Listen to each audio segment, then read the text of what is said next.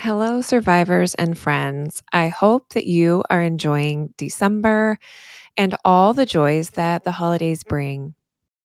I hope also that you're finding some rest because it's busy and it can be tiring. But most of all, I hope that you're finding joy. Today on the podcast, my guest, Melissa Biscardi, joins us for a wonderful discussion. She's a registered nurse and osteopathic therapist. She calls herself a brain crusader. In her practice, her research focuses on concussion treatment and brain optimization. She is the founder of Concussion Rehab Lab and the Brain Toolkit. During the podcast today, we talk about all sorts of things. We kind of did some deep dives and just got into a lot of fun topics. She talks about the importance of functional neurology. She finds that doing a really detailed assessment of each system of the body is essential. We talk about the pillars of concussion recovery, such as sleep, nutrition, and mental health. She says there's always room for improvement. You can always get better. And she talks about how we really need to want to be a Ferrari at any stage of recovery. What she meant by that is that often we can settle for symptoms that are impairing our lives, and that she wants you to function at the highest level.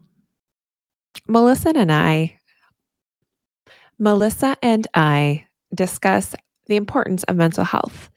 And she turns the tables on me and asks me a lot of questions about my work and mental health and concussion.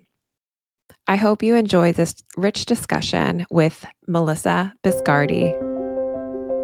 Hi, everyone. Welcome to the TBI Therapist Podcast. I'm your host, Dr. Jen Blanchette, where we explore the heart of brain injury.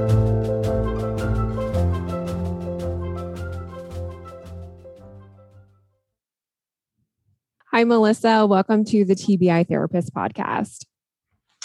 Thank you so much for having me. So, Melissa Biscardi is a registered nurse, correct? I hope I'm getting that correct. Um, and I'm just going to kick it off to you to talk a little bit about what your role is in brain injury and how you're working with these wonderful warriors. Yeah, absolutely. Thank you so much. So, I am a registered nurse and I'm also a osteopathic practitioner. And since I'm in Canada, it's a little bit different. In Canada, osteopathic practitioners, we are manual ther- therapists, whereas in the USA, they are medical doctors. So it's a little bit different. Um, and I just like to call myself a brain crusader. My clinical practice, my research is all focused on concussion rehab and brain optimization. So I do have a clinical practice, and more recently, I've started to mentor clinicians in sort of my methods but of course they're not mine i learned them from from mm-hmm. the universe so just passing on the knowledge so, give us a little insight into how someone who specializes in functional medicine, functional neurology, you know, that's, I think those are big kind of buzzwords now, right now, how someone can understand how that would be helpful to them in their concussion recovery or in their brain injury, concu- brain injury recovery. And maybe if, if that's different or not different, if they're, they have concussion or a different type of injury. Yeah, absolutely. So functional neurology is is really interesting and it's really powerful, I will say. It focuses very much on the individual patient and finding out where the deficits are or the dysfunctions are and personalizing care. So, as opposed to protocol based care, which mm-hmm you know, I think was a standard for a while and still is. And while we do need protocols to a certain extent, of course, for safety and such, in functional neurology, yes, it's really doing a lot of assessment. Often clinics will have some objective measures as well, looking at the eye movements, for example. The eyes are, you know, an extension of the brain, looking at balance, reflexes, and saying, okay, what parts or pathways of the brain are suboptimal. And you know where do we need to bring the health back into the system? Yeah. Yeah that's really good.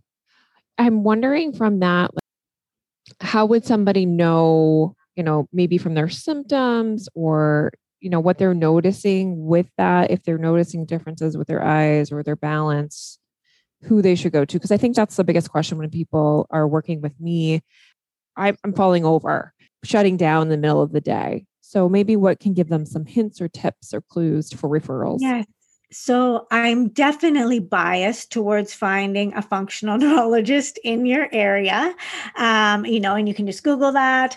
Um, but now, of course, because of the online world, sometimes you can get stuff done virtually. Now, symptom wise, so for the eyes you might be having. And there is vision but vision itself like having 20/20 vision is a very small part of what our eyes do and that would be more an optometrist. But our eyes do so much more. They move they interpret information. So if you are having blurred vision trouble reading the words are moving on the page. If you're having visual motion sensitivity. So, like when you're out in the world, the cars passing by, or being in a busy environment like a grocery store is really, you just can't handle it. Mm-hmm. That certainly indicates that system might be off. With the balance, it can be your balance center. It can also be your inner ear. Sometimes will actually a crystal will be dislodged in the ear and then that will really throw off your balance and also um, it will contribute to nausea. So, any of those symptoms. And then there are also symptoms like word finding or not really being able to interpret what people are saying, like some your or reading. So those are more sort of memory, cognitive, or information recall, and that would be a different area of the brain. So, and then coordination, bumping into things, going to reach for the glass and you miss. It is so interesting. right? And also, so for example, my intake is four pages long and listing in groups these symptoms. So, right when the patient comes in, we say, okay, wow, it looks like this area is compromised. So, we really want to focus on teasing that out a little bit more. And the thing is, with practitioners that have that sort of functional approach, is definitely go see them if you're not feeling great, but go see them if you're feeling well also because okay. right you want to be the ferrari right? So mm-hmm. we all have uh, room for improvement.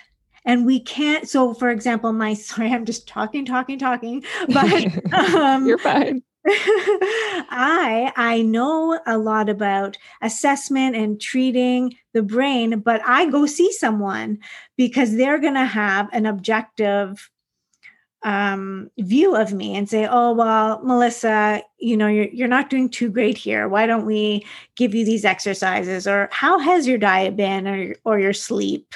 So, yes, I just love the holistic approach and really sort of digging deep.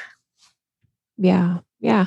I know that when I've referred people to functional neurology, that's why I wanted to talk to you. That they their symptoms their their symptoms get much better. Even people who have been you know recovered from a concussion or a brain injury for years they they're mm-hmm. kind of like this is my new normal quote unquote and i i hate to even use the word normal in this world because it's it's i think it's almost a trigger for people I think so. I think so. But I mean, they find, I guess they find, I like the concept you're talking about regarding like the Ferrari that like you, you can have this other level and you don't have to live with a certain amount of symptoms that you had grown accustomed to but there can be something else something better Absolutely. there are people that can look at things in a different way that can help you yeah and often I talk about pillars. So, of course, just like with everything, we need the foundation like the sleep, the nutrition, and the mindfulness, mental health. Those are always going to be contributing. And then we get into okay, well, how is the tissue? How is the body moving? How are the eyes moving? And then you're just kind of building building to make sure the whole system is working as well as possible. And i do think no matter how long ago the injury was or how bad you're feeling in the moment that there's always room for improvement. It's not linear but you can get it moving in a better direction. Yeah and i would say that's true. Definitely very true. Yeah. I was reading some research about post concussion syndrome and teasing out PTSD and post concussion syndrome that a lot of times mm. folks stop having concussion symptoms, but they they have trauma symptoms, and it to them they are confused because it feels like their attention or their lack of concentration could possibly be due to their concussion or brain injury versus trauma which you know i'm i can speak to this i know that trauma impacts impacts uh, concentration in those types of cognitive processes. Yeah, I think you are totally correct. And I see this in my practice too, where we get a lot of sort of the other things working well, but people are not necessarily feeling better because of the psychological trauma of the event, which then can even impact sleep.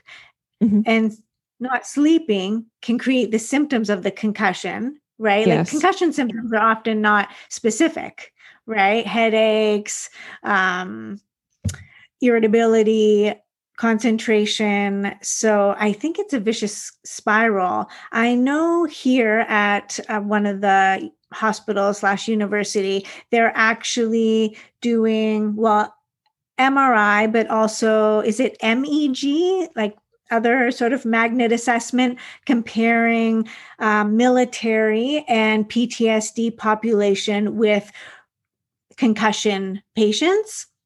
And I don't have any results from that. I know they're still recruiting because I'm sort of sending some people over there, but they're, you know, that question is out there and definitely a valid one. Like, is it the is it the PTSD or is it the concussion?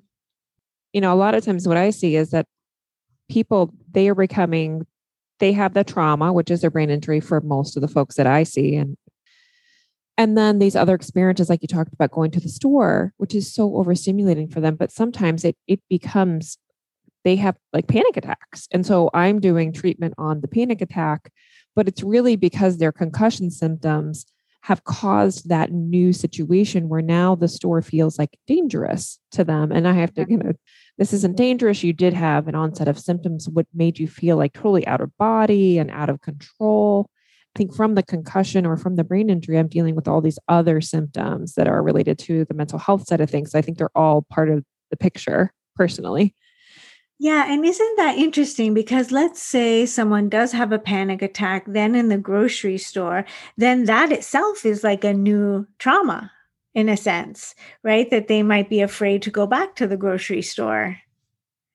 Right. I think they maybe they're symptomatic with a concussion. They go there, then it mm-hmm. then the panic attack happens. It's not the actual trauma, you know. So mm-hmm. trauma is some is a life or death experience, right? Which could be their brain injury.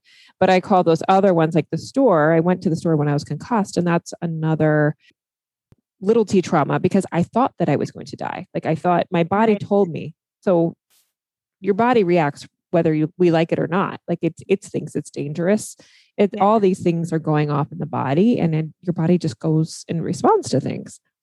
Yeah, our primitive, our primitive body that, uh, you know, it hasn't necessarily adapted.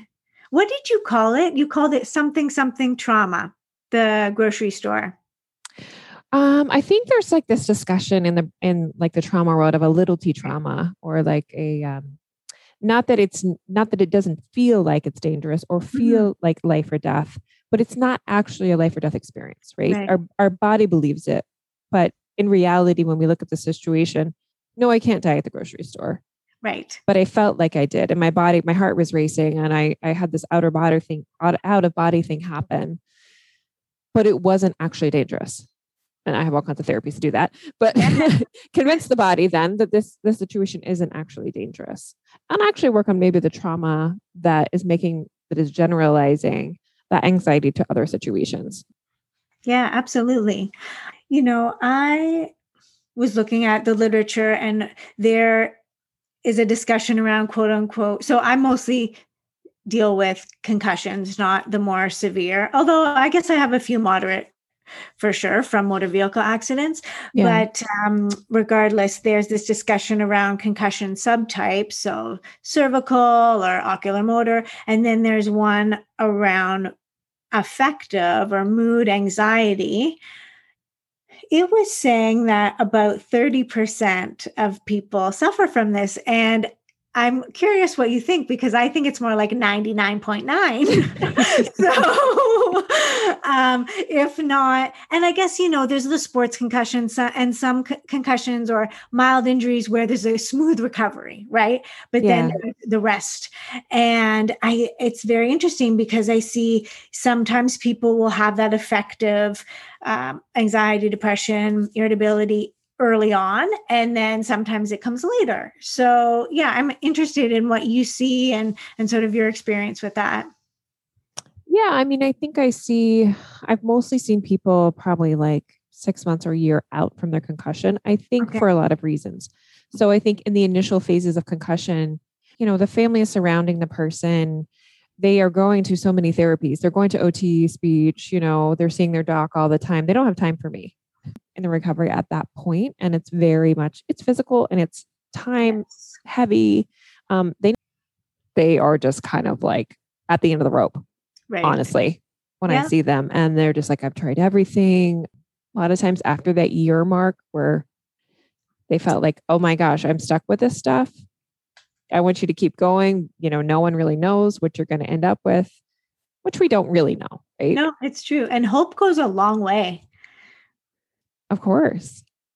Yeah. And I think just someone that knows that there's anxiety, there's trauma, there's depression that comes associated with concussion, with brain injury. So that I know that and I've worked with that and I understand what's happening for them, I think is just, it goes a long way.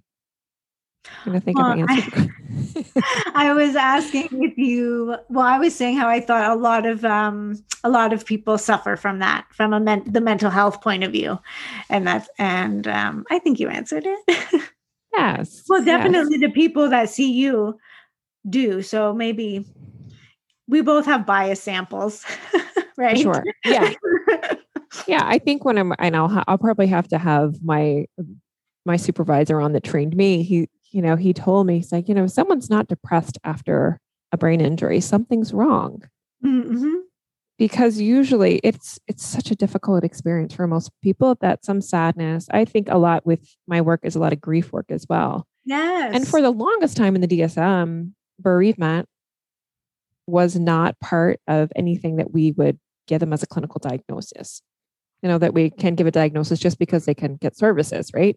Um, yes but I think there's just inherent grief in this process and inherent loss. So a lot of my work, I feel like I'm a grief therapist in doing a lot of this work because number one, I'm willing to talk with you about it that like you lost something, like something happened and you lost something. And that I think for folks is huge.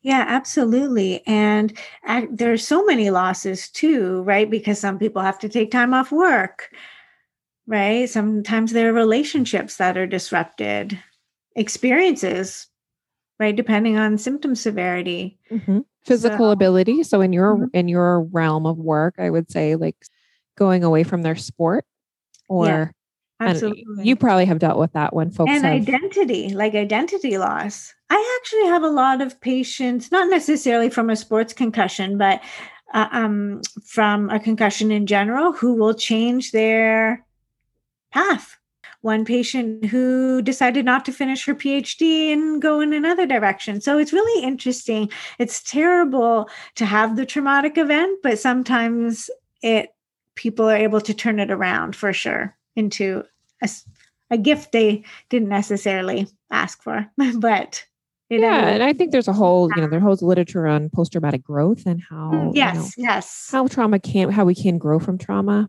while we never wanted that thing to happen, right? But we we can find new ways of being from from that experience that we just can't imagine life differently. I think one of my guests was just saying like, you know, I I can't see my life differently now. Like my brain injury is part of my story. It is part of me. And to change it would mean that I would have changed who I am now. And I don't want that. So, and I loved the way she Oh, worded that's beautiful. that piece. Yes. So awesome. Like I love this discussion, by the way. Just- so I am transitioning us, hoping to think about three tips, Mm-hmm. insights, and maybe speaking to just in general, like what I got from your work when Mhm. I would listen to some of your stuff was just some new recommendations for concussion. So I don't know if you want to like go into any of that. Yeah, absolutely. So, can I just run with it? Go. So, so well, you know what? The thing is, like I was saying, mul- the multi pillars and starting with the basics. If you or loved one has sustained a concussion, lay the foundation first. Make sure you're getting the rest, the nutrition, healthy stuff, nothing inflammatory, right? Nothing that's going to just sort of light a fire because the body is healing and the body knows how to heal. Sometimes it needs a little bit of help, but um, definitely laying the foundation. Cells need nutrients, oxygen, and stimulation, right? So provide and rest. So providing them with that, going for walks, being in nature. You know, we used to say rest was best and lock people up, but now we know no, it's actually safe and encouraged to be up and doing what's tolerated early. And then, of course, supporting that mental health. I often recommend people to do yoga nidra, like as something very just accessible, which is like a restful form of yoga. Usually you're just listening, it's more like a meditation. And the research shows that doing that is very restful and rejuvenating to the body. So I think there are some like those easy, well, quote unquote, easy um, to implement steps that people can do on their own before even investing and accessing a practitioner. Right. Those are some things you can start on. And then definitely, definitely work with someone who will help you on your path because it will be faster, more than likely, to, right? That objective um. Person. Can you there. speak a little bit about, you know, when a person should access care if they're symptomatic or has that changed? I feel like I had that 30 day, you know, if Mm, you're not better in 30 days, then go to the, you know, go see a specialist. Talk yes, to me about that I would actually say right away. right away.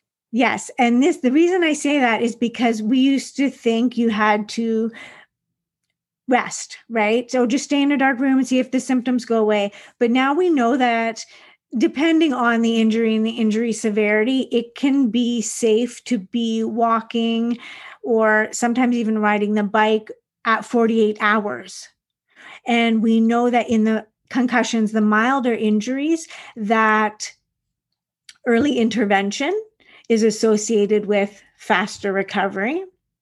But also, if people, if you're being tested with exercise tolerance, if you're intolerant, it gives us information about how you're going to recover. So even just saying, okay, you didn't do too well with this, so you're probably not going to be playing your sport in two weeks, or we might need to be a little bit more strategic on your work hours, etc. Mm-hmm. But yeah, I would say early intervention is best if possible, or at least just doing a virtual session with someone, right? Get out there, get some information, and get yourself on track early on.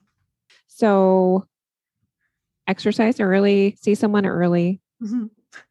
It's all about early. early, early, early. Exercise, see someone early. I might add the the mental health to that. It's like stay in your social network, like reach out to oh, people. yes, yes. Definitely. because I think just letting people in is so important. Because I, what I notice is that people tend to, because of maybe they told them rest in like dark room before, Mhm. but I know that when I see folks about six months or a year out, they are pretty socially deprived. They've moved away from their circle, and I'd say phone a friend, Yes, absolutely. have them and tell them, say, really keep up on me, really check up on me. If I don't call you within 48 hours, call me, bug me, get me out of the house. Yeah, I love that because if you are isolated, then you can get the rumination and just essentially your mind can lead you down a path of feeling worse just from the isolation. Awesome. So, are you ready for some rapid fire? Oh, sure. Okay. so, what's what's one routine that you recommend for brain injury, concussion? It could even be your routine. Let's see. I will combine my routine and what's good for brain injury. So, movement. Movement is medicine. So, no matter what, try and move daily. The basics. I always say it's easy, it's simple, but it's not easy. Make sure you mm. sleep when you should be sleeping. So, sleep at night or whatever your schedule is. Sleep at night. Um, exercise daily try and get out in nature. Those would be my my three big ones and hydrate. So the simple stuff. Awesome. It's not it's not, it's not um what's the word? Like flashy but it works. Water 2021 right, right? i know but it's, it's simple it's, it's true.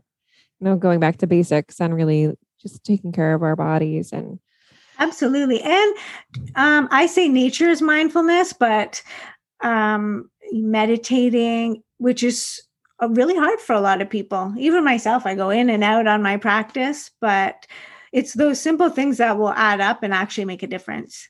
True. Yeah. And there's there's great actually there's great nature ther- therapy literature on in just forest and how that's restorative to our mind and to our bodies. So I would agree with oh, that. Amazing. yeah. So what is your favorite holiday food? And what does it remind you of or who? Oh, so it's actually saltwater cod. So it's oh like gosh. breaded cod that is fried. And we have that. Like I'm Italian, we have that every year. And my nana used to make it. And now my mom makes it. But it's like, oh, it's delicious and salty. awesome. When do you guys usually have that? So we have it on Christmas Eve. Awesome. awesome. I love this question. I've gotten so many different answers that my favorite was like McDonald's cheeseburger so far. But. Really? what was the holiday? I think they Maybe. got it like before Thanksgiving or something because they didn't like Thanksgiving food. It was great. oh, that's awesome. yeah, I've had all kinds of. It made me. It makes me think of the holiday food. I just made one that I usually make, which is spanakopita. Or oh, what's that?